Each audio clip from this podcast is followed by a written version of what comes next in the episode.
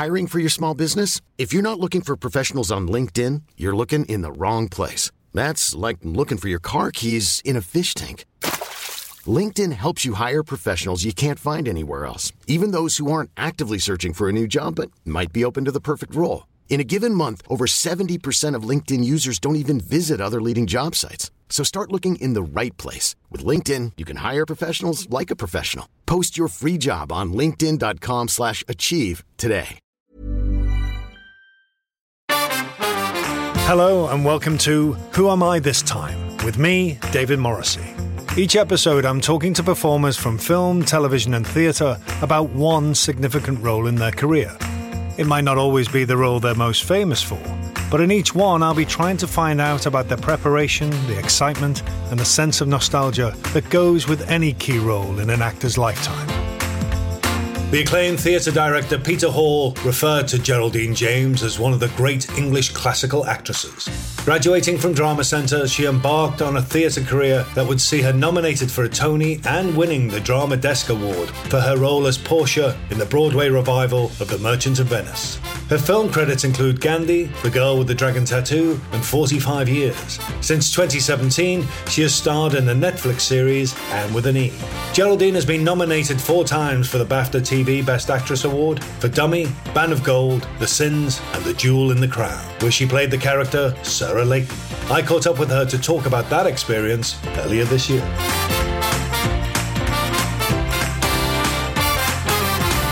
Hello, welcome to the show. And uh, my guest today is Geraldine James, the wonderful Geraldine James. And we'll be talking about um, Jewel in the Crown from uh, 1984 and her character, Sarah Layton. Um, I've, I've covered this in the podcast before because I've spoken to Charles Dance, of course. Charles actually did say that because you'd been in India before, you were sort of like team leader for them all when they got there. but you must have great fond memories of this time, do you? It was incredible. I'd been there on Gandhi the year before, mm-hmm. and um, in my research for my English character in Gandhi, I'd read everything I could about India, and I read the Raj Quartet. And it was an extraordinary experience. It's the only time in my life I've actually read a book where I saw myself completely reflected in a character. I felt so connected with that character, Sarah Layton. Um, and Dickie Attenborough, who was directing Gandhi, said to me one day, Have you ever see, read anything in literature that you'd like to play? And I said, Yes. Funnily enough, I'm reading it now, the Raj Quartet.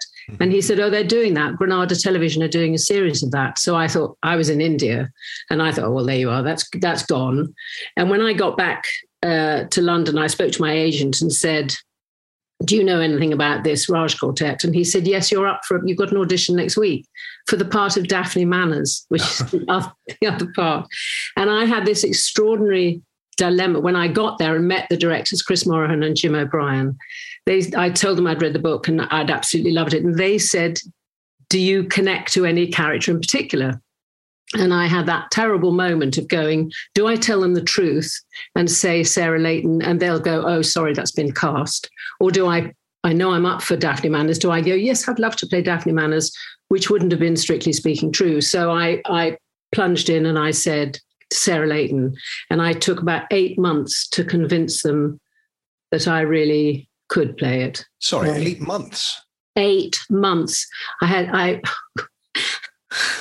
they didn't. They just seemed. They'd. I'd done something on telly. I, I played Emma Hamilton in a very weird series about Nelson, Horatio Nelson. I played Emma Hamilton, and I had to put on a lot of padding and a lot of weight. So I was mm-hmm. this massive Emma Hamilton because she was huge. She was like five foot nine, had huge feet, and um, and they'd seen that and they went, no, that that terrifying woman couldn't possibly be our Sarah Layton. So I had to keep going back in uh, reading more and more episodes for them and talking about what I felt about the character and why I felt I I understood her so well, and um, and eventually they they went okay, yep, it's yours. And what was it that drew you to Sarah? What was it? What qualities that you from the book did you really uh, chime with you? A, a, couple of things. I knew absolutely nothing. My my father was a doctor. He was nothing to do with the military. I knew nothing about India other than what I'd seen traipsing about in a sari after Ben Kingsley on, for four months on yeah. Gandhi. But the character, she has a younger sister. I had a younger sister. Um, and we had a very sort of sparky relationship. She was always the pretty one. I was the clever one and the musical one. And we had huge battles between us. My mother drank, and Sarah Layton's mum, Mildred, was a heavy drinker. And there was a scene in the book, I don't think it was even in the uh, the scripts eventually, but there was a scene in the book where they go to a public loo. They're in ladies' loos, and she's in a cubicle next to her mother, and she can hear the rattle of a bottle being taken out of a brown paper bag, and she knows what's going on next door. And I said, "That's my that's that's what I grew up doing," and I think I think that sort of experience gives you a way into an understanding of that extraordinary character, Sarah, because she was so internalized and she felt so out of place uh, and so different from all the people, all the sort of posh young British people. She, her heart was for the for the native people and for the, you know, she sort of considered what it was like to be one of those servants who her mother just treated, just sort of bashed about and just didn't treat well at all. She has great empathy, doesn't she? Extraordinary, She's, extraordinary. Yeah. And I just, I, I just responded to that very, very, very strongly. And it's there's a, a lot of that is to do with being a child of an alcoholic. Um, because we sort of have extended antennae, you know, we walk into a room and suss we go there's a danger point i'm safe here i can't go and talk to those people over there. And you just you have this extraordinary wide view of any room you go into. Mm-hmm. um, it's it fascinates me though that you know chris and jim the directors they've been they were very very experienced but even they look at the last character you played and go, "Oh, that's what she does." They don't, you know, it's it. You have to sort of convince them that you're an actress that you can inhabit well, different it, roles. yeah, absolutely. But in fairness to them, I think it was Denis Forman who I absolutely adored, who was our sort of major, major exec producer at Granada. Yeah. And he's, he actually said to me once, he came out to India and he said, I was the one who didn't want you to play this part. Oh, it was me. I, I didn't want you to do it because I saw you play Emma Hamilton, and you, and uh, he'd seen a thing I did way back, a thing called Dummy, yes. when I played a profoundly deaf prostitute in Bradford, mm. sort of opposites to Sarah Layton. Mm. And people just do have this idea that actors can't, what I like to call transform. You know, we yeah. approach a character, and if it's hopefully different from a character we've played before, then we try to make this character real and truthful. Mm-hmm. But if you've been successful in that, then people go, oh, no, no, well, you can't do that because you did that success- believably and successfully. So you're sort of hoist by your own petard in a way. I mean, looking through, you know, for the interview, obviously, I went back and looked at quite a lot of your work. I mean, it's so diverse. I mean, you, you do challenge yourself in very, very different roles. I mean, that's what you love as well, isn't it? It's about uh, totally. but I've never wanted to be myself. I, I'm, I'm. That's why I've never been a star. I, I have never been a star. I've never been particularly recognised because I hope that I'm quite different in different things I do. And I think essentially, in the first place, I wanted to become an actor because I didn't want to be myself. So I had to pretend to be somebody else, uh, uh as I'm sure most of us somewhere down the line did. But there's a, the, I mean, Jewel in the Crown was such a phenomenal success. That must have changed for you just walking down the street. That people must have recognized you then. I mean, it was event television, wasn't it? Jewel, Jewel was absolutely extraordinary. Um, I remember that Tim, Charlie, Art, Susie, I think, and me all went to New York for a, a, you know a Beano that was sort of when they were showing some episode a great big press do. But I remember walking down a street in New York and and being mobbed and being absolutely terrified because these people came out and sort of grabbed me and wanted to take me in and sort of sit me down and give me cups of tea and whatever.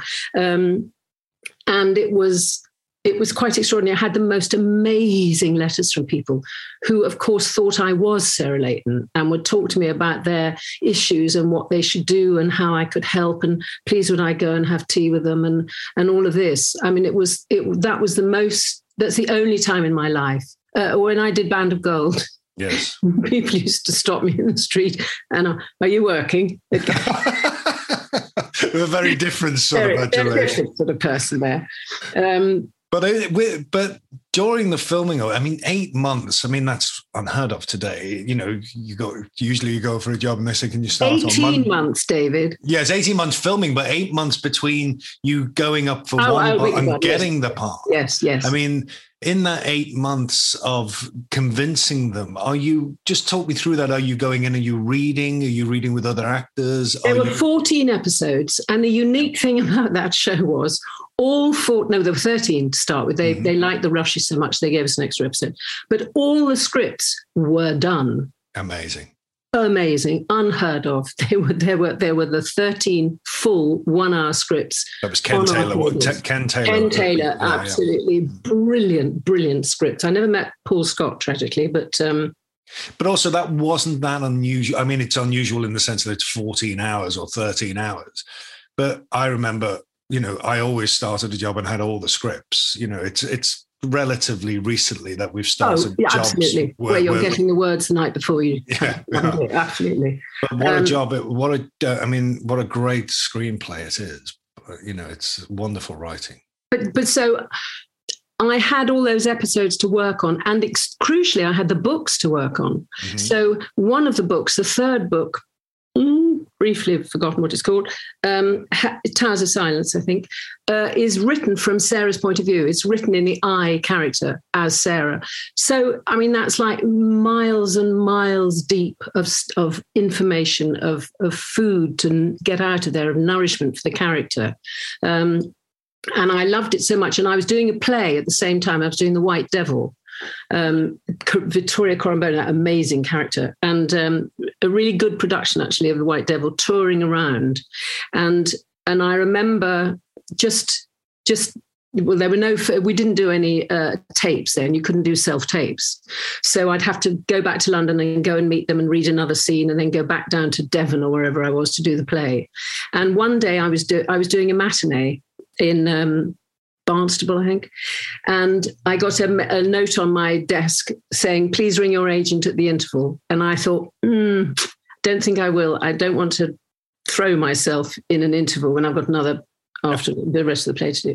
So I waited till the end of the play and it said, ring your agent. And I rang the beloved and wonderful and unmatchable Julian Belfrage. And I, he said, where are you, darling? And I said, I'm in Taunton. That's where I was, at the Brewhouse Taunton. He said, do they sell champagne? And I said, I don't know. And he said, Will you go and buy some? You've been offered Sarah Layton in The Jewel and the Crown. Oh, and I did, I did, we just, the whole cast went out and said, it. and it was such a, because it had literally taken since March until that was November or December. So it was. And when you're reading, so with a book, you know, a play like that or that screenplay like that, where you've got the books and you've got the screenplay that has been written and completed, are you looking in the book to find out what's missing in the screenplay are you thinking what can i can i influence this? Or are you looking at both entities the book and the screenplay and creating the character from then are you making notes? Are you are you writing stuff down? What how, how are you creating sarah for yourself? One of the first things i said to christopher and jim when i was when i they they, they met me I told them about Sarah and they said, okay, go away and read. I think they gave me four episodes or something to read. and I read them and I went back and they said, what did you think of the scripts? And I said, honestly, I said, I'm afraid I don't think they get anywhere near the books. I just found them very sort of thin and a bit super. Re- i was really surprised by them. And Christopher beamed at me and he said, Of course. He said, That's a book. This is a film we will have India. You'll be able to see India. You'll be able to feel all the heat and everything else. We will fill all that in. That is the nature of filming. I was very inexperienced in film. Mm-hmm. Um, and you will bring to this the acting, all of you actors will bring out all that texture that you're finding in the book. That's your job. And that was one of the first things he said to me. And I, so I went off and did that. I went off and found the texture. Um, within the books. And i had to work quite hard on my voice because i'm they they were so it was such an extraordinary that sort of british india. And i i i went i went for celia johnson yes. was my inspiration. And i think i overdid it rather but anyway um, we all had to sort of do a bit of work on our voices. And it makes you behave slightly differently. And i'd i'd work on that. Yeah. um, and I've always, with any character I ever play, I always go on the tube and look at people, which actually wasn't much use for in the Crown. But um, uh, I had been in India, so I had that sort of sense of that clutter and chaos and noise and thrill. But also Raj. I mean, you know, having done Gandhi, I mean, you know, you you're steeped in that sense of this British colonial yeah. sort of life, aren't you? Yeah. You, you? you? know, it is about the, the, the, character you play, and Gandhi isn't that, but yeah. he's surrounded by that. he's totally. taking that on, and Absolutely. you know, so your research. This is the other thing I love is that your research for this role and over here, but you know, is it keeps you in good stead for this other role that comes up. You know, and and I, and I love that that you can hand those things on to each character that you're you're inhabiting. Yeah. But you but also, you said we had India. You also had Manchester, didn't you? Yes, which was an entirely different setup. We were in India for six months doing all the exteriors and then moved up to, to Manchester to do the interiors of all those scenes that would shot the exteriors. so literally you walk out of, you come out and say, oh, hello, come in for breakfast and you walk through a hot door in Delhi yeah. and you're in a freezing cold studio in Manchester. Um, like and tw- six, seven months later. Six months later. Yeah. And, and, uh, and often with me at slightly different size because I tend to go out. so they sort of go, Geraldine, Geraldine, you, you've got to breathe in a bit because this dress, this is the dress you wore in this scene one second before, and you're walking through the door and it's now looking a little bit tight on you.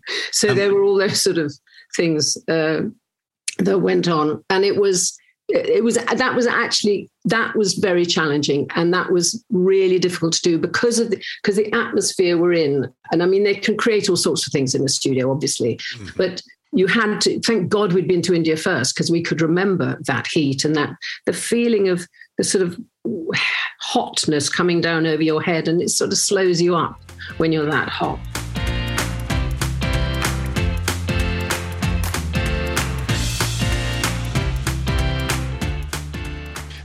Would you, when you got to Manchester, say you were walking out of a scene that had been in, shot in India and you're walking into a studio in Manchester, would Chris and Jim show you the scene yeah. before? So you yeah. would have that. Yes.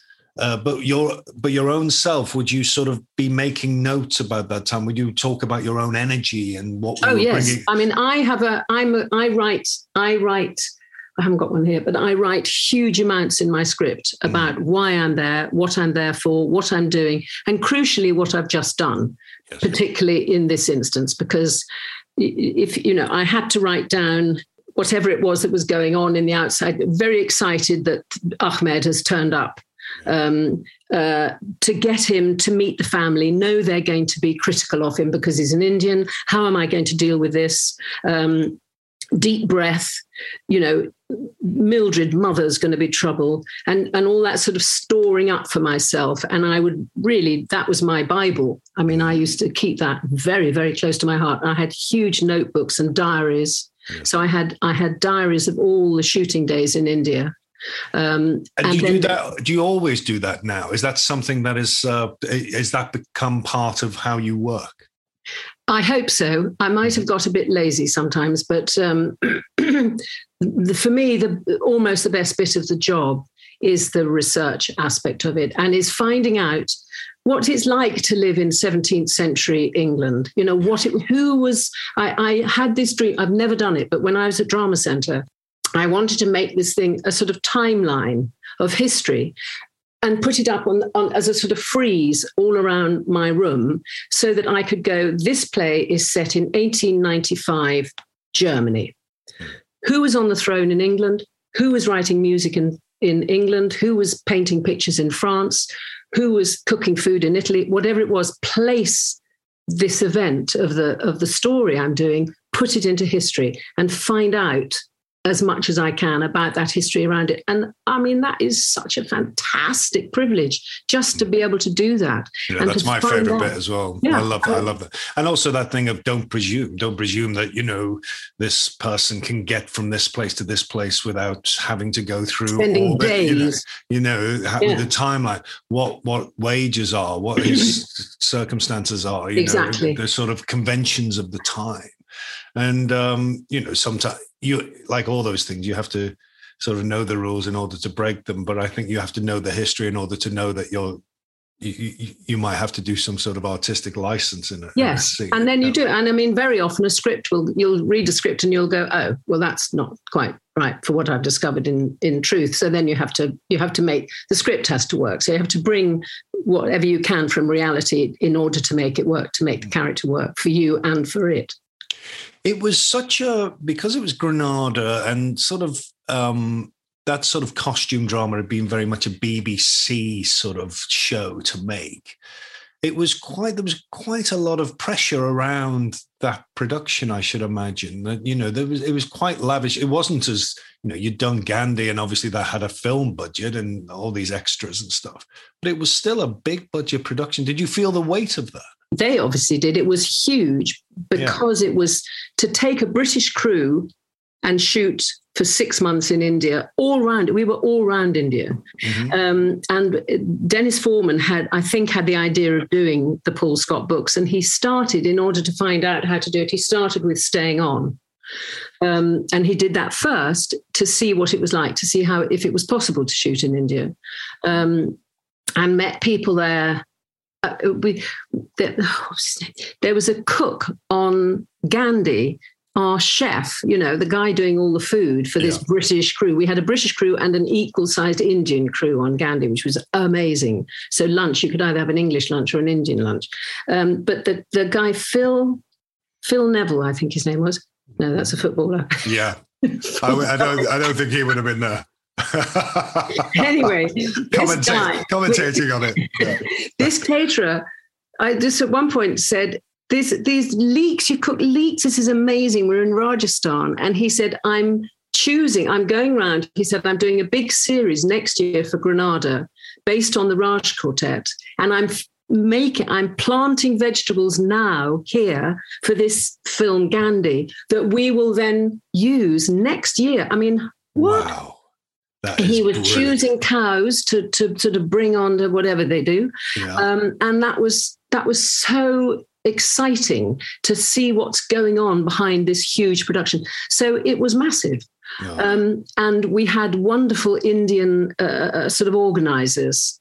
Uh, Varmik who was a nature, brilliant nature photographer, mm-hmm. he was our sort of make do man. He'd go and talk to the police to make sure we could shoot in that village. Um, and we'd only be there for two days or whatever it was, uh, finding places, an enormous crew. I mean, it was massive. And I remember about three weeks in, somebody coming up and saying they are thrilled with the rushes. We're all, it, they're absolutely thrilled, and they've given us they've they don't want to cut the rushes, so they're going to give us an extra episode. That's never happened to me before. That's uh, amazing. You know, it was extraordinary. And Charlie and I did the first day. we did um, we did a scene in a Haveli up in Rajasthan in this beautiful the Lake yeah. Palace Hotel. Oh, beautiful scene. Incredible. Well, that was the first day shoot. No. They, yes, that was day one. Um, and they have a ceremony in India on movies where they have a sort of ritual that they go through. this this sweet sort of sadhu came in in all his robes with a coconut, and he wanted to crack the coconut over the camera to give us good luck. And Ray Goode and Christopher were going, no, no, no, no, no, no, not, not. Thank you so much. That's marvelous, but please not on the camera. It's yeah. a little bit precious. Crack it um, on Charles's head. I'll do it on Charles's head. It's so much better idea. I mean, you know, you were all very young at that time. It was a sort of you, there's you and and Julian and um, and Charles and stuff. But then you had people like Eric Porter. And, oh uh, my God! Uh, and, and, Peggy Ashcroft. And Peggy, and I was about to ask you about Peggy. She oh. became a real mentor for you, didn't she? She became a great friend. She became a huge friend, and uh, she was in America doing a play, doing All's Well, when we were rehearsing. We had we had we had about a five day read through or something on Jewel, and Peggy wasn't there. Right. So Tim, Judy Parfitt, and I had to go up with Jim and Christopher to Peggy's house in Hampstead to read through her scenes with her. It was the first time I'd met Peggy Ashcroft. I was a dresser. When I left school, I was a dresser at the um, Aldwych for the Royal Shakespeare Company. And I used to work, I worked with Liz Spriggs when she was doing Delicate Balance with Peggy. And I used to stand in the wings and watch it because I was a theatre person. I just used to stand and watch all the time. And one day, Peggy saw me in by the stage door and she said, Hello, I don't know who you are. And I said, um, my name's Geraldine and I'm Liz's dresser. And she said, You're interested in the theatre, aren't you? And I went, um, Yes, I'd like to be an. She said, I've seen you watching. Keep going, dear. And that was my in- introduction to Peggy. We that, so the first time I met her was in her house doing this read through. and we read these scenes. And Jim came up to me afterwards and went, What's the matter? He said, Why didn't you? You weren't there. You were totally disengaged. You read that appallingly badly. And I went, It was Peggy Ashcroft. It was my huge heroine. I mean, mm-hmm. she was so glorious, and and I was just totally overwhelmed to be literally in her presence. And she was she poured us all tea and she was adding milk to cups of tea. And every time she asked somebody if they wanted milk, she said milk in a slightly different way. She went, Milk? Milk? Milk? And and I it's very odd. And then she said at the end, she said, Christopher, which way do you think Barbie would say milk? And she was doing, she was trying out how Barbie oh. Batchelor, her character, she was getting in, she was doing it. She was doing the work. Brilliant. And I just all the time. All the time. And which blouse? I mean, she was just fabulous. I loved her. And we became extremely good friends. And, and you both it. won Best Actress at Venice Film. It. You shared it for we She's Been Away, which is an amazing film. And she sent me a she sent me a telegram, which I still have, that says, Laurel, rejoicing, love Hardy. That's so fantastic. but was it important for you uh, to have someone in your life who was, you know, um, was she a mentor? I know she was a friend, but could you go to her and sort of talk about insecurities completely. or what? Completely, right. completely. When I did Cymbeline at the National, she was my she this years years later she um she sort of talked me through it. She talked to me about the character Imogen, and she she was so kind and so um, resolute. She was incredibly strong, Peggy, and quite rude and mm-hmm. quite sexy. She was always talking about sex, mm-hmm. um, and uh, just just fabulous. And she was, and she came. Oh no! It was after she saw Merchant of Venice, which I also did with. We did a, the film we did was with Peter Hall. I then did Cymbeline for Peter, and then Merchant of Venice. And the, the best thing that happened to me in The Merchant of Venice was Peggy coming round after the first night and walking into my dressing room and going, every golden word, and then going out again. oh, how wonderful. wonderful. I mean, I think the, you know, that that passing it on in a way, there's a sense of having that mentor figure. I had one in my life, which was the actor James Hazeldine. Oh, did you? Jimmy yeah. was fabulous. I, I worked with Jimmy when I was like 17 did you and at the he, court? And he became such a great friend of mine. Sadly, he's no longer with us. No. But it, it, was very important for me in my younger life as an actor to sort of just have a touchstone of someone who I could say, "I'm feeling this, I'm feeling that. I don't know what I'm doing. I don't, you know." Just to say, we all feel like that. Yes, that's okay. Exactly. You know, it's okay. Just walk walk bravely into it you know there exactly. is no wrong sort of stuff. and do you do it do you was talking about working at schools do you work with yeah i try to yeah. yeah. i mean i really do i think a part of doing this podcast is that is the sense that you know there is a lot about our profession that is slightly mystifying to people totally. on the outside and completely inaccurate yeah, and one of the other things for me growing up, uh, which I wanted to talk to you about, is when I the my first encounter with actors was when I went to the Everyman Theatre in Liverpool. Uh-huh. And they'd all hang out in the foyer. And I went up to all of them. There's people like Anton Lesser and Pete Postlethwaite. And and I I felt like I was being a nuisance. None of them treated me like I was being a nuisance. No. All of them were open and stuff, and it was great. Um, but where was that for you? Was it school for you that you first got the bug? Was it was it a school play or anything? Well, apparently it was home. I actually um, I was looking for some photographs for somebody who's just having her 70th, who was a great friend of mine when we were little. And I was talking to her sister, and I'd found these photographs of us all dressed up as gypsies scumpling about in the garden. And she said, she said, you know, you were always writing plays and bossing us about and and being a director. And and she said, you were always telling us what to say and where to go. So I think it started very young. I think it was about trying to find a voice for myself.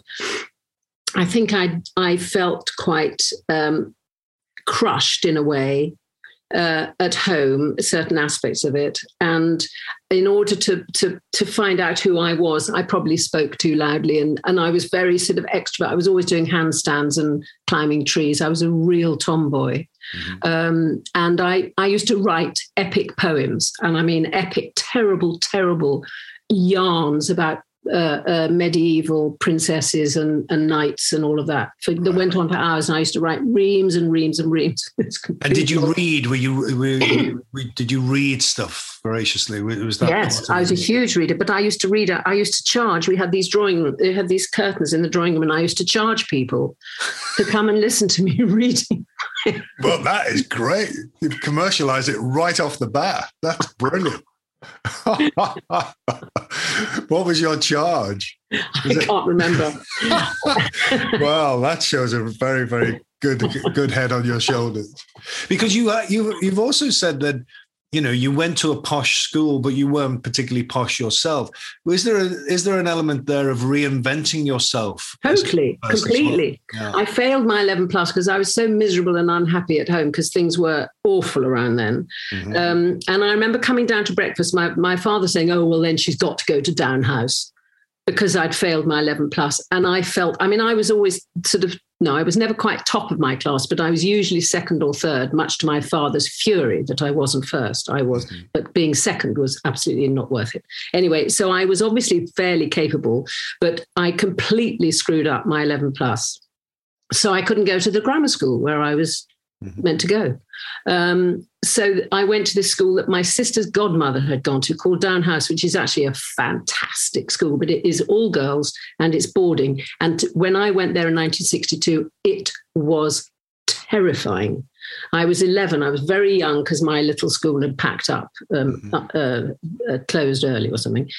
And I just remember being completely overwhelmed, and I was quite badly bullied for the first couple of terms.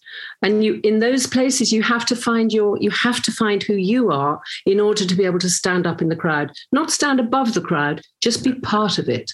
And if you, if you feel downtrodden and you're squashed down, you will be, you know, you'll be trodden on. Mm-hmm. Um, so I had to learn quite quickly and, my mum had sent all the wrong clothes because she was so hopeless. She sent, I had all the wrong clothes. So I used to get laughed at.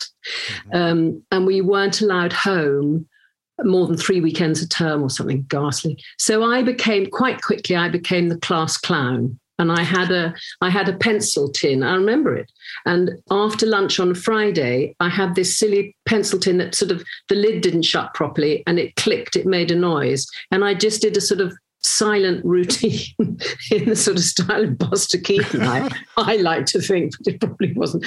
But people used to sit around and just roar with laughter at this thing. And one day the English teacher, Theo Barnsley, came in early and she said, I think I'm going to put you in a play. Right. sort of said it as if it was punishment. right, if you're going to start showing off before my English lesson, you can go into a play. So I started going to plays, and I just I found I found myself. I mean, it was absolutely extraordinary. And then I found I had a wonderful teacher and found Shakespeare. Yeah. And then I was home and dry, really. It's amazing that though, isn't it? That I mean, that when you find it i mean i had it in my junior school i too failed my 11 plus but i in my junior school i did some plays and I remember just going, "Oh, this is." I, I, equated it with somebody who could suddenly find they could kick a football or yeah. hit a tennis ball or whatever. I suddenly went, "Oh, I know how to do this in some way." Uh, are then, we lucky though to have found that? Yeah, I but mean, then it, when I failed my eleven plus, the school I went to did no drama at all, uh, and I really missed it. And it was that it was missing it that made me go, "What am what? What's happened here?" And I had to go and find it again. But and how did you find it? Well, I did that thing of I walked up to people and said, Hi, my name's David. I want to be an actor. And I've always been so grateful to grow up in Liverpool where the arts were taken really seriously. It's a cultural city, it's very proud of its culture. So nobody really took the mickey out of me for, for doing that. They just asked me why I didn't want to be in a band. But some people said, "Oh, have you tried the Everyman? Have you tried, you know?" And I, I found the Everyman, and I went in, and I was welcomed in, and and that's and that was Dossor's time. Was it was just after Dossor. Was it? So it was Peter James was the main oh, yes, director then, and uh, you know, so it was it was really inclusive, you know, and it wasn't. I auditioned there hundreds of times. I was too posh. They always told me I was too posh.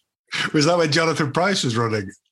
No, no, it was before that. It was uh, it was Dossor and No, was Dossor. Matt Kelly was there. Jude, Julie Walters, Pete. It Yeah. was great, the great times. And I was Woodeson, there's that great photograph of Nick them all outside. Yes, yeah, yes, yeah. yes. They're And they did that there. wonderful cabaret show they used to do. Yeah, they did the I mean, oh, I yeah. loved that place. I used to go and see them, and I they couldn't get in. They said I was too posh, so I adopted a very curious Cockney accent for a while.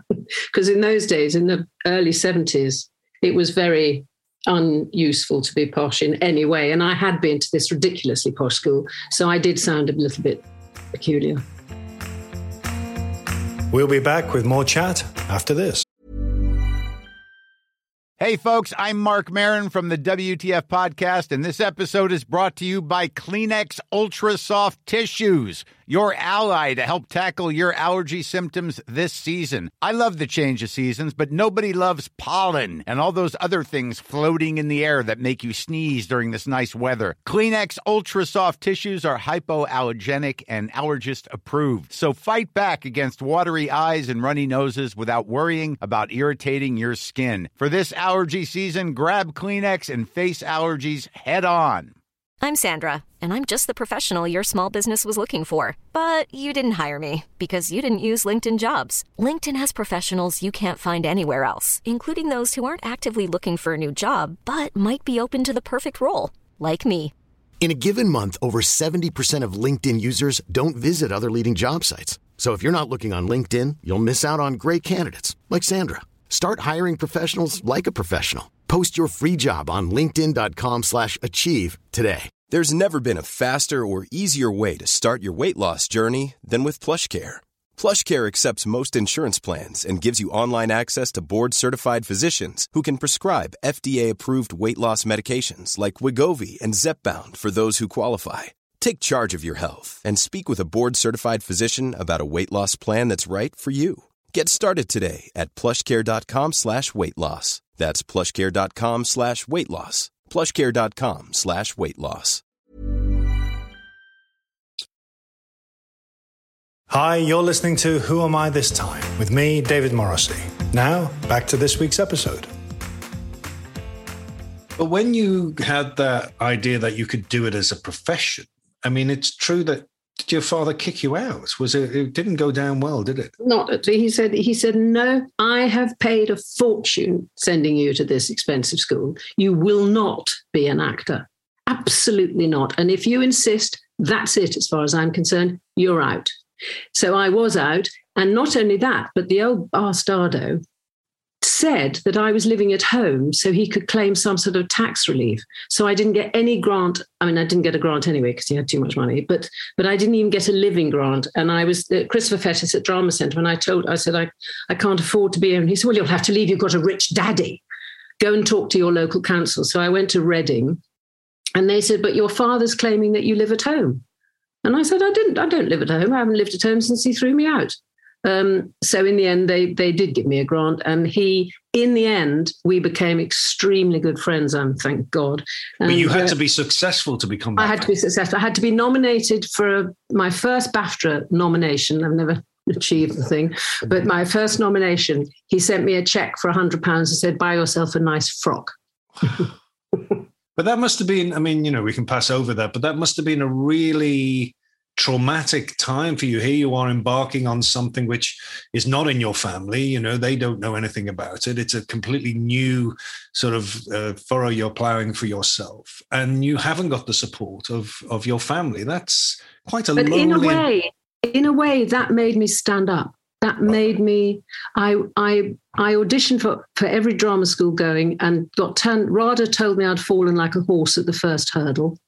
Um, uh, I got into Central, Webber Douglas, and LAMDA, I think. But somebody said you should go to the drama centre. Go to the drama centre and do an audition. And I went to this place and met these five people, and just came out. And went, I don't, I don't care. I will come back here and audition till they take me in. I thought they were fabulous, and they did take me in. And I remember at the end of my first term walking up Haverstock Hill and I've, I well, I haven't been religious since I was about 13, but actually thanking some great power for giving me the huge privilege of going to that school and of and of doing it on my own, of mm. doing it without the support, because it just made me, it made it brought the grit. You know, I had to do it. I had to work really hard. I couldn't rely on that. Every single holiday, I was working in a uh, as a sort of secretary somewhere in Park Lane and I was at Gordon's Gin or somewhere yeah. the Irish Tourist Board and doing all this temporary work all through the holidays because I had to pay and I used to sing in a pub in the evenings or be a wow. barmaid. Yeah, I had a, I mean it was it was it was amazing and it it helped me find who I was.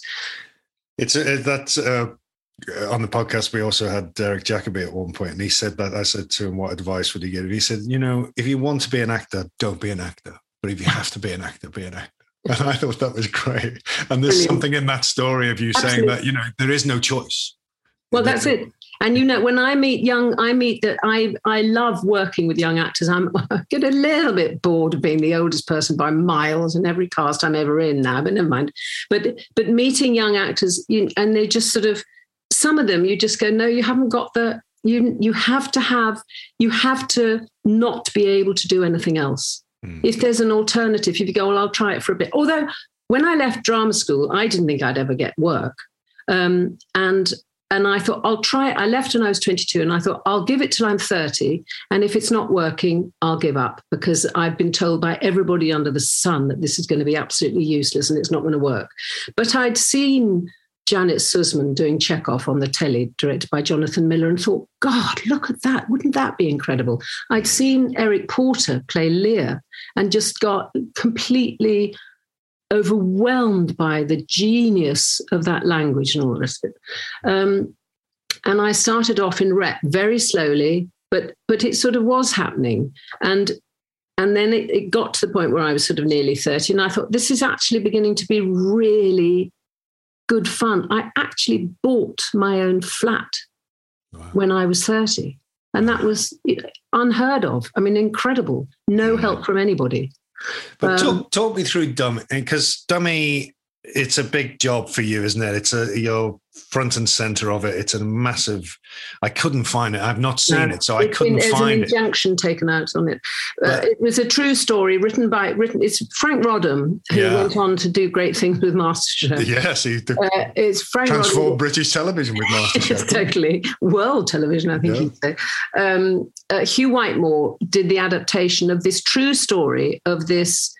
He read a headline saying deaf prostitute goes to prison for manslaughter. And he thought, wow, I wonder how that happened. So they researched this amazing character, fabulous young woman up in Bradford, and created this story. And then Frank had to cast it. I I'd done an audition for Patsy Pollock, wonderful, wonderful Patsy yeah. Pollock, who was casting director at the Royal Court. And I did a sort of general audition, and she gave me a, my first job in London Theatre was understudying Jane Asher in Christopher Hampton's play Treats, which was very, very exciting. I never got on, but anyway, it was good mm-hmm. fun. And so Patsy knew me from that. Uh, she then cast one episode of The Sweeney, mm-hmm. and uh, there was one episode that had a very good part for a girl, and she got me that part, which was my first ever telly. And I thought I was very glamorous. I played a sort of croupier girlfriend of Dennis Waterman's. Then, like a few months later, they said they this. I didn't have an agent, and um, somebody rang me up and said, Somebody saw you on telly last night in the Sweeney and wants to meet you for a film. Go to this place and this place. And I thought, Oh, God, help. I was a croupier. I'll have to be very, very smart. And I'm not, I'm never smart, but I got very dressed up for me, went to this uh, place. And there was Frank Roddam. And he opened the door and he said, Oh, good, you're not too smart. And I thought, Damn, I thought I was doing really well. But he thought I was good and sort of ordinary. And he told me this story of this girl who had had this extraordinary life up in Bradford as profoundly deaf and had had had ended up in prison. And um, he said, "I'm interested in you playing this part." And I just went, "Why? How extraordinary!" He said that I've done played a croupier. Um, anyway, and of course, it was everything I've ever wanted to do in an acting part. He wouldn't be able to do it now because, quite rightly, you should have had a deaf actress. And he thought about trying to find a deaf actress, but he said he had to do it so quickly mm-hmm. and it was so difficult because it was a drama documentary. So we were in the real places. We were absolutely, I was, there were only about three actors in it. Otherwise, it was all real people. Um, so he had to be able to communicate with me very directly. So he decided he had to have a hearing actress. And he said, I will give you six weeks to prepare this part. And I want you, you've got to convince everybody in England that you are profoundly deaf. I mean, talk about an acting challenge. And it was, but it was. Complete. And what did you do in that? I went up to Bradford and right. I worked with the woman's real uh, uh, social worker. And I went to a lot of deaf clubs and I learnt her signing. She refused to learn signing. Um, and had her own way of communicating that was absolutely brilliant and very feisty. And then Frank got very worried that doing all that would be too big on the screen. He said, "You've got to keep it down. You think, you know, I mean, you, it, it is what it is." Yeah. Um, but I had six weeks, and I remember working on this, there's a very good school near me in, in South London uh, for deaf people. And I just went there all the time and just watched these children and listened to them and saw how they communicate. And the thing I love about deaf people, the joy, the joy you see communicating, you see them at bus stops and, and it's this wonderful, real communication. Um, but all that research that you're doing in that six weeks and, and with the other job, all your other jobs that you've done, the research, that's your own initiative, isn't it? You're doing that. I mean, production can set things up sometimes, but you're doing it. I think that's the thing for me that I learned was don't wait for them to set up the meeting. You get oh god absolutely no no know, no absolutely you know you find your own research go and find those places do that yourself don't nobody's going to set that up no absolutely you. they gave they put me in touch with a social worker mm-hmm. i couldn't i couldn't see her because she was in prison she came out of prison was around on the shoot but she mm-hmm. was when i was preparing she wasn't but I, they set me up with the social worker but otherwise it was entirely me and i I went off and I did a day when I thought I'm going to do this, and I pretended to be deaf. I, I went into shops and and asked for things as a deaf person. And I remember hearing people laughing at me and just going, that's that's a key. That's what deaf people they see that you're laughing at me. They don't hear that you're laughing at me, but they see it. Yeah. Um, and I, I learned such a lot about just being a human being yeah. doing that job and and being in the roughest streets of Bradford. I love that place. I love Bradford, and I met fantastic people there. And then and again, met, Band of Gold later and on. And then Band of Gold, which was great because I'd done. I could, you know, they went. You've been in Jewel in the Crown. You can't possibly play do Band of Gold. And I'm, hang on, I yeah, no, this got, is my this is what I do. That's what I mean about bringing those characters from your past into the ones exactly. you're doing now and stuff. And those research, I mean, God, my bookshelves are so all over the place with that sort of stuff, but it, it always comes in handy for different roles. Yeah. So just to, I mean, there's so much we could talk about, but just to jump forward a bit. So when you when you're doing Portia, yeah, in Merchant of Venice with uh, uh, Peter Hall, the, you're you're working with Dustin Hoffman. Yeah. Now that's a very different dynamic. That's a that's sort of a big production. It's bells and whistles on it. It's you know it's going to be a big. A lot of eyes are going to be on it. Terrifying. Are you approaching that type of work and that type of character in any different way to the, what you would be doing on on your in your television roles? Well, Peter Hall has a wonderful I I loved working with him on Shakespeare. He said you don't have to do any work at all on these characters because it's all in the words. It's mm-hmm. all in the verse. He he would do use the verse.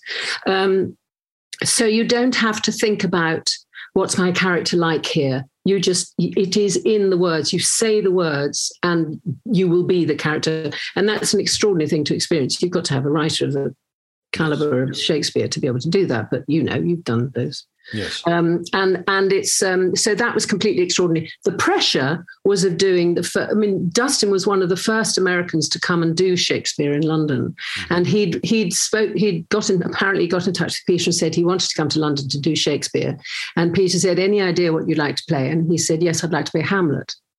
And Peter went, "Ah." ah have you done any Shakespeare? Said, no, none. And he said, maybe you could start with something, you know, yeah, Hamlet's great, but let's start with maybe Malvolio or maybe Shylock. Um, and he he went for Shylock. And I'd done Cymbeline for Peter a couple of years before, and then back the film. Um, and he came up to me and he said, I want you to play Portia in Merchant of Venice. And I went, Oh, she's so mealy mouthed. She's such an extraordinary, such a weird character. I don't know if I really want to play that. Who's playing Shylock? And he said, Dustin Hoffman. And I went, Ah, yeah, okay. That's interesting. Maybe I could have a look at this. So obviously, I mean, and and of course, working on Portia, she's the most fantastic character. I mean, I played her for a year, six months in London and six months in New York, and I did not lose. I mean, I didn't, I wasn't bored for one second. And a lot of that was down to Dustin Hoffman because he is so incredibly present and there and alive on the stage. He never repeats anything, which can be very alarming, of course. But um, and do you think that's do you think that's as simple as saying that he's an American method actor, or do you think it's to do with is it to do with the, his schooling as opposed to our schooling? I, I feel that Americans have an affinity with Shakespeare that we don't have. I think that there's something about the American, the tone of American that actually goes along with maybe, maybe it's more similar to, to rural Warwickshire wow. than, than certainly than RP um, because it's not a clip language at all. It's like jazz. Shakespeare is jazz, so that's more American than British. And I think once he got he he was furious that he couldn't improvise. He'd come in and go, "I don't want to say, I don't want to say this. I want to say this," and he'd go off on great spiels of all this. And Peter would go, "Yes, that's very interesting." Uh, but can we just let's have a look at this scene, see if we can make this work? And he worked, Dustin worked incredibly hard and came in one day and said, I've just realized you can't improvise this shit. You're quite right.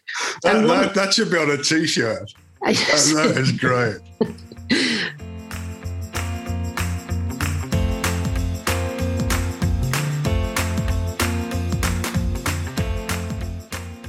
But it's it's interesting the RP thing though, because I remember when I first got to the RSC, I was so intimidated by the whole thing. And Cis Berry got hold of me, and we were doing some of the speeches, and she said, "What are you doing?" And I said, "Well, I'm, I'm doing what you're. Spe- I'm talking like that." And she said, "Just do it as yourself. Just do it in your own voice." And suddenly, it just started to come alive. yeah, me. and it was amazing. Yeah, it's incredible. It was such a huge production and you know you go to broadway. How how was that experience for you going with the big shakespeare a big shakespearean play with a big huge hollywood star? You know what was that like? Well it was it was sort of easier for me because all the pressure was on him. Right. you know people were coming into that nobody had heard him nobody had a clue who i was. They mm-hmm. they they were coming to see dustin hoffman on stage which he'd been in he'd done death of a salesman uh, uh, fairly recently in America, hugely successfully with John Malkovich, I think. Mm-hmm. Um, but this was this was Dustin doing Shakespeare, Dustin playing Shylock in New York. Mm. You know, this was this was huge for him, and he was terrified. He lost his voice when we opened in London because uh, he was so unused to playing. We were in the Phoenix Theatre, and it's it's quite a sort of long theatre. It's quite you have to reach quite far back, um, and and, and no microphones. Absolutely, now now, no now everybody wears microphones. Yeah, no, none at all. And he had he had lost his voice, and it was difficult, but he found it, and he found his way of doing doing it and he was brilliant. And when he got to New York, he was home. He was mm. playing his character at home. And did and it he, change? Did, did yes, the character? Yeah. Yes, he was. He was much naughtier. Right. He was as Shylock. I mean, Shylock became a little sort of imp, and he'd sit on the edge of the stage and swing his legs. And I mean, I went. I one. Uh, in the trial scene where Portia turns up dressed as a lawyer, male mm-hmm. lawyer, and um, the first line is, "Which is the merchant here, and which the Jew?" And to because Antonio and Shylock are arguing, and she comes in to try and solve it. And I walked onto the stage one night, no Dustin. Leigh Lawson was standing there, everybody else was standing there, no Dustin. And I thought, oh God, what's he doing? So I went, which is the merchant here, and where is the Jew? and and Dustin came up. He put put his head up from under a desk with his thumbs up like that. He was so thrilled. Oh, wonderful. Uh, and he just, so he'd set up, he'd set up things like that. He'd sort of test you. which was actually once you once once you knew the character and the play so well, you could you could sort of give as good as you got, and it was absolutely fabulous. And he wanted to do um, Taming of the Shrew with me. We were going to do Petruchio and Kate, and it never happened. He got Spielberg into it and said he, he tried to get him to do but he was understandably not interested. Anyway, we did we never did it, but uh, it was quite a nice thought. But is there a difference for you in the in building a character when you're looking at a film or television or theater or is it always the same sort of process for you? Is it is the difference just purely technical as in breathing and voice and stuff like that? Is when you're building a character is there any difference?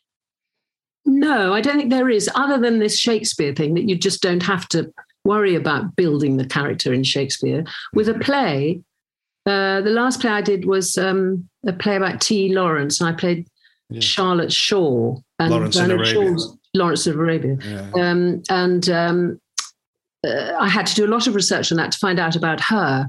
And she was fabulous, of course, she, much more fabulous, in fact, than in the play, didn't give her enough mm-hmm. time. But anyway, um, no, I'd absolutely do the research and and find out. And I, I always have a secret. That's my, I always try to have a secret as a character, uh, whatever it might be. Um, and and it is a secret. I keep it as a secret, but I, because it gives you a sort of inner place to go to. If you get if you get very nervous, which I do less now, but I used to get fantastically nervous on stage, um, and I think I think we all we all have our true histories inside us. When we're playing a character, we can't we can't because we've just been playing it for four weeks. So to give us it gives you a sort of background somehow um, and some depth, and just to have to know something that I know that you don't know and that you don't need to know and that I'm not going to tell you is is just it gives you a little bit of heft. I think that um, and that can change as well. I mean, during a production, particularly with Shakespeare, I think there's there's something that. Um, I constantly feel when I'm doing Shakespearean roles that as I'm going along in the run, everything will start to sort of illuminate in a different way. It keeps giving to me in a way. Isn't that, that fantastic? It's a, a, weird, and that thing of something will happen in my life, or I read something in the paper or whatever, or see something on the news, and then I'll go to the theatre that night and I'll go, well, I never thought of yeah, this. Absolutely yeah exactly. And that that's what i love about the theatre. That's what's that's what's so wonderful about taking your day into the theatre and everybody else is coming to the audience and they've all got their day and they have the audience has that energy and it's different every night mm. isn't it? And you it just is. get a different feel from the audience and they've all been different places and everybody's bringing different stuff into the theatre. And i miss it very much. I, ha- I really want to do a play. Um, and how are you at the end of a? I mean, aren't you able to leave a job? Are you able to leave the character behind? Uh, you know, at the end of an, at the end of the night or the end of the filming day, do you carry it around with you at all? According to my husband, I really, I really do carry it around. I did Death and the Maiden for six months, oh, the yes. Aaron play, yeah. and he, he, said, "Oh, when's this play finishing?" Because that was, I mean, inevitably, if you if you're in a place that's very very dark and difficult, it's quite hard to get out of. And I used to think that a film or TV job, I would take as long to get out of the character as I had played the character for. that stopped with Jewel and the Crown because yes, 18 sure. months was too long. you couldn't carry that around. carry that on for 18 months. But it, you have to shed it. I mean, I'm shedding a character now. I've just finished something now. And uh, and I sort of I'm, I'm, I miss a character who I actually stopped playing two or three years ago in Canada, and and I still miss her because she responded with the character Anne with an E. It was a version of yeah. Anne of Green Gables, and mm-hmm. I played Marilla Cuthbert, which she's the most wonderful character, and it was very very difficult to do, and I found it very hard to get into her. But once I was there, we did three series. I found her quite magnificent to play because there was so much to do. It's like Shakespeare. You mm-hmm. suddenly go, oh, and there's that, and you can go down that channel down there and explore that. And that's interesting. I never, you know, I'd never even considered that she could be like that. Oh, there's that over there. Um, and I find her really quite hard to shed. I literally miss her. I miss the character. Yeah, I have characters like that where I just suddenly, suddenly feel very alive and about the fact that oh he could do that he could do that and then they go oh but you're not playing him anymore. No. And it's so strange. That's right and they've gone and, and hard to explain to anybody who's not in our but your husband is a director isn't he? So he's a director yes so, you're in the same world but yeah. it's so it's hard sometimes to explain. I know I know I really feel for people who haven't got that sort of support mm. because if somebody didn't understand that would be tough yeah, I'm very, I'm very, very lucky. I'm lucky. and I can, uh, like you said, that thing of taking characters home. I don't tend to do that, but I do take the mood of a piece with me yeah. because I'm slightly a bit like a wobbly tooth. I can't stop sticking my tongue in there a little bit. I need to sort of be inside that in order to sort of give vent to it in a way. Yes, that's right. And you mentioned nerves before. Is that something? How did, did you conquer that, or did you just get used to it? Was there anything that you did to sort of get over the nerves? I, I, couple when I was doing the T. Lawrence play, um, I did an, an, evening for Shakespeare's birthday somewhere in, in the city. And Fiona Shaw was there. And I was talking to her and we were talking about the play. And I said, I said, it's I'm at Hampstead Theatre. And I said, I, I get really nervous. And she said, Why do you get nervous? She said, You've done it. You don't have to be nervous anymore. And I went, Don't I?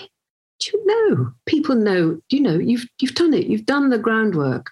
And I thought, oh, I wasn't nervous anymore. I mean, it was it was it was like a window opening. I mean, it was just such a simple thing to say, and she wasn't just, saying you're marvelous. She was just saying, "Come on." but you that. did you feel because I sometimes feel this myself is that the nerves are a security blanket to me as well. Is there's something about having the nerves that means that I'm doing it. And I can't let go of that sensation because I think, well, I can't let go of the nerves, otherwise I won't be able to do this. Yes, you know, absolutely. And I think nerves, to an extent, are are important. But I can nerves can knock me for six. When I was doing Merchant once, Dustin came up and said, "And her name begins with M." Just before we started the play, and I went, "What?" Her name begins with M. Who is it? And I went, oh, Meryl's in. Oh my god. And I couldn't, I couldn't, I could barely speak for the entire evening. I compl- and I went, Dustin, you completely screwed me for the whole night. And he said, It was Arthur Miller. now you I said, You said she's. and anyway, so that was nerves totally polaxing me in the most stupid way. Mm. Um, and I have got better. I'm much better on camera. I feel I feel very comfortable on camera. I don't know why. I do you watch, do you watch yourself on camera? Do you, no. do you so you don't? That's no. why is that though? Because it's always so disappointing. It's right. so not well, not what I was. I'm in here putting this mm-hmm. out, and then I look at it. I go, no, no, no, that's not what I meant at all. Oh. But even the, even the finished article, you wouldn't sit down and watch something when it's all years together. later. I mean, I don't know when I last watched Duel. I watched a bit of Blott on the Landscape recently and did find it just so stupid, but some of it was quite sweet and quite funny. And I, I mean, but that was like years ago. I've, ne- I've never, I haven't seen. I did actually watch. I did watch Anne with an E, some mm-hmm. of it, and was quite pleased, but I it was because I was doing a Canadian accent and it was so frightening playing such an iconic Canadian character in Canada with a lot of Canadian actors going, why the hell is she playing this part? So I was just sort of checking that I'd got away with it in some way. Um, and what are, what, are, what are the what are the biggest changes in in the profession for you over the, the years? How how has it changed? It's become much more acceptable. I think it's extraordinary that at the moment one of the most successful professions to be in is in the entertainment industry because everybody needs stuff on screen. Mm-hmm. There's so much work. And that just was not the case. I remember doing an, a, a, parents' evening at my daughter's school, talking to people about the theatre, and a, a father coming up to me and saying, How could you speak to these girls and encourage them to be actors? You mustn't. You must tell them to be doctors and lawyers and all the rest of it. And you go, Oh, shut up. You know, if they're going to be actors, they're going to be actors. Um, uh, and there's much more opportunity now for women. The parts for women are, you know, I'm working more in since I've been 60 than I did when I was 40. Mm-hmm. Um, and you know, I don't know how long it'll go on for, but I just can. I I feel so lucky, uh, and I know it's tough. And I just I say to people, just do do whatever you can and keep it. Don't try not to get into a rut because I think actors do get stuck and so and and it's very difficult to, not to because producers and directors go we need somebody who is this tall dark thin and spiky. Yeah, yeah. She's done that. She can do it again. And that's inevitable. So we have to say, yes, but I can also do this. And we have to do everything we can. Um, to change to change people's perception of us. changing. Yeah, yeah, hundred percent. I think the other big change for me is what we touched on before is the fact that you will do a television job now, which might be an eight or a ten parter, but they've only got two parts written. So as you're as you're going along, and there's a point during the production that you catch up with the writers yes. and that and that's a very frightening it's an unraveling of what you're doing and you just have to get used to that Yes, i mean and to I'm- learn on the hoof overnight. I mean, my I hope my brain is in great shape because I've had to this thing I've just done, which was an American thing for Apple TV, and they were literally, literally writing it the night before and going, "We've changed this." And you look at it and go, "Whoa, where's this coming from? Why am what's this?" And you just you learn it and do it and talk about it on the day and then the director goes no no actually i don't like that. So we'll go back to what it was before and you're just in this sort of whirlwind. And i had to do an, a, um, a sort of press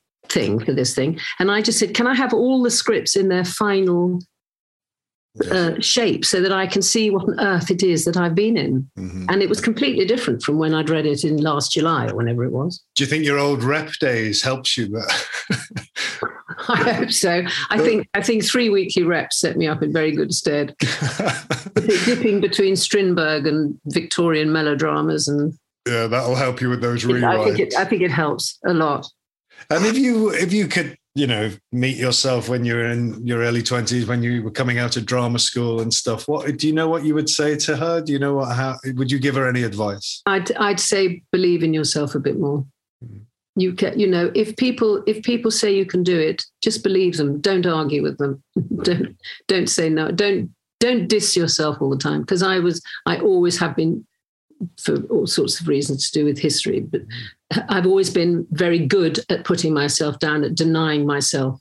I go, no, no, no, I'm not at all. And that's that's just silly. That's just tiring. Um, and actually just go, yes, and, and keep on the front foot and keep moving forward and keep looking and keep keep believing that you can do the things you you dream of doing and you want to do. It's to get out there and find them and and and do it because it's, it's such an amazing experience. I mean, I I wouldn't change, and I've had really tough times. I wouldn't change a minute of the 50 years this year. I've been, Oh. I've been a professional actor. I suddenly realized the other day. Well So- congratulations on that that's probably time to stop to draw up my socks. But anyway, Not at all. Not at all. It's been so wonderful talking to you. It's a great Oh. point to end. I mean, it's been uh, looking through your work again has been just so, just such a pleasure. I wish I could find Dummy, but um, you know, there's so much. And um, thank you for joining us today. oh, thank you, David. It's been great. I've really enjoyed talking to you, and thank you, and thank you for doing this. I think this podcast is such a great idea. It's great. Cheers. Who Am I This Time? is a Just Voices and Doolally production. Produced by Simon Lenigan, music by Greg Hatwell. Edited and mixed by Russ Keffett at Audio Egg, and presented by me, David Morrissey.